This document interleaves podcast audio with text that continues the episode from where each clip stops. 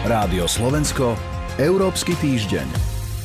Európu čaká túto zimu Gazmagedon, teda plynový Armagedon, konštatujú to svetové médiá. Európsku úniu totiž čaká najväčšia energetická kríza, hľadajú sa dodávateľia plynu aj alternatívnych zdrojov, aj peniaze ako pokryť ich nákup aj rastúce ceny pre spotrebiteľov. Čo robí Európska únia? Vítajte pri počúvaní prvej časti Európskeho týždňa po letnej prestávke. Dnes s Irenou Jančovou z portálu Euraktiv. Dobrý deň. Dobrý deň. Od mikrofónu pozdravuje Sonja Vajsová. Rádio Slovensko, Európsky týždeň.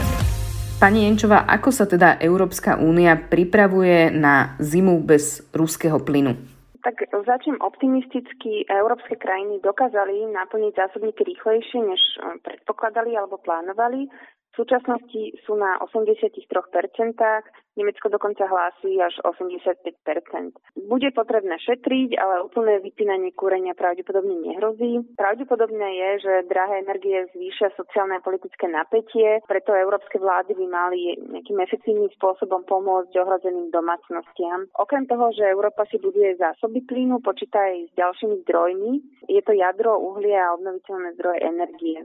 Tu však komplikuje situáciu napríklad aj to, že v lete okrem energetickej krízy zasiahla Európu aj veľké suchá, preto napríklad jadrové elektrárne nebežali na plný výkon, zvlášť vo Francúzsku. Taktiež produkcia vodných elektrární bola veľmi nízka. Druhým riešením, na ktoré sa Európa spolieha, je uhlie. Tu sú však problémy s logistikou. Podobne boli problémy so suchom, keď vyschli v Nemecku rieky a nastali logistické problémy, ako dopraviť uhlie tam, kde ho napríklad v Nemecku potrebovali. Vy ste spomínali, že vlastne vlády jednotlivých štátov Európskej únie musia riešiť vysoké ceny energií, ale predsa len aké kroky plánuje konkrétne Európska únia.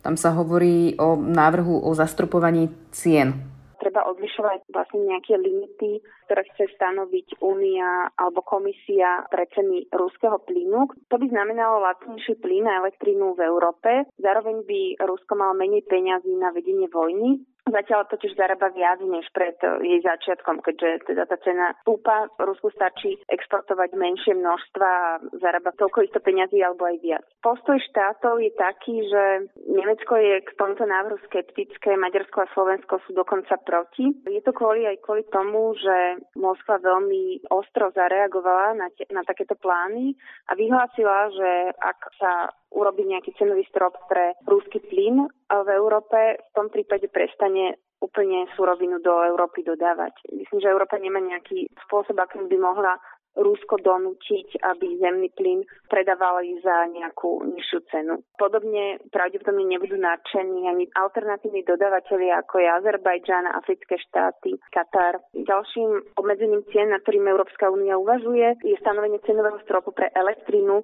vyrábanú z iných zdrojov ako je zemný plyn. Fungovalo by to tak, že ak suma za megawatt hodinu alebo za určité množstvo prekročí určitú hranicu, vláda uvalí mimoriadnú dáň na túto elektrínu. Takto vyzberané peniaze sa, by sa použili na pomoc spotrebiteľom. Tá hranica, ktorú navrhuje komisia, je pre elektrínu z obnoviteľných zdrojov jadra a hnedého uhlia navrhnutá na 200 eur za megawatt hodinu. Takéto opatrenie by malo asymetrický účinok. V krajine s vysokým podielom plynu na výrobe elektríny by sa vyzbieralo menej peňazí. Súčasne by však práve takéto krajiny potrebovali práve viac peňazí, aby teda mohli kompenzovať tie vyššie ceny svojim spotrebiteľom. Ako konkrétne teda si predstavuje komisia tú zmenu trhu s elektrickou energiou? túto reformu trhu, o ktorom začala komisia hovoriť a o ktorej už hovoria dlhodobo niektoré členské štáty, príde pravdepodobne na rad až v takom druhom kole, lebo teraz sa hasia tie problémy súvisiace s vysokými cenami energií. Ide vlastne o to, že cena plynu by sa oddelila od ceny elektriny. V súčasnosti to funguje tak, že uholné a plynové elektrárne vlastne rezervujú čas svojho výkonu na vyrovnávanie výroby a spotreby obnoviteľných zdrojov energie. Aj keď tieto obnoviteľné zdroje v súčasnosti produkujú najlacnejšiu elektrínu, táto cena elektriny je prepojená s cenou zemného plynu, ktorá je v súčasnosti rekordná. Aj keď sa takémuto nápadu komisia aj viaceré členské štáty bránili, v súčasnosti vplyvom aj vojny na Ukrajine, výkyvom dodávok energií z Ruska, začala sa teda pripúšťať tá myšlienka, že tento 25-ročný dizajn trhu elektrínou sa pravdepodobne bude musieť zmeniť. V súčasnosti komisia avizuje, že tento súčasný dizajn trhu, toho, toto nastavenie trhu je obmedzujúce a vyžaduje zmenu, keďže vlastne bol navrhnutý za podmienok, kedy ešte obnoviteľné zdroje neboli podstatnou časťou energetického mixu. Momentálne teda tá retorika je taká, že ceny plynu a elektrín sa musia oddeliť a s nejakým konkrétnym legislatívnym návrhom chce prísť komisia až začiatkom budúceho roka, lebo skutočne sa jedná o radikálnu reformu. Hovoríte teda, že to je návrh. Aj pred pár minútami v Európskom týždni sme hovorili o inom návrhu, ktorý sa týka plynu. Hovorí sa, skloňujú sa ešte nejaké ďalšie riešenia? Komisia hovorí o viacerých riešeniach, okrem o tom zastropovaní tých cien plynu alebo elektriny sú na stole napríklad povinné opatrenia na zníženie spotreby energie.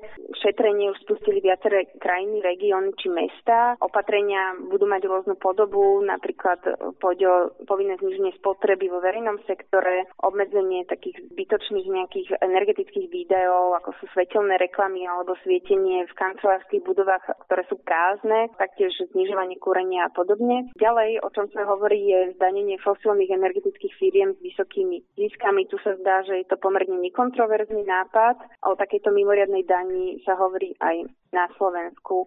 Ďalším návrhom je podpora energetických firiem, ktorým hrozí krach. Takže tento návrh má akoby u členských štátov širokú podporu. Budeme určite sledovať, ako sa bude vyvíjať celá tá plynová energetická kríza v Európskej únii aj my v Európskom týždni.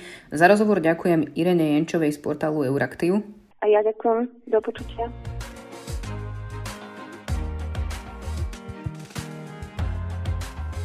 Počúvali ste Európsky týždeň, pripravili ho portál Euraktiv a Sonja Vajsová.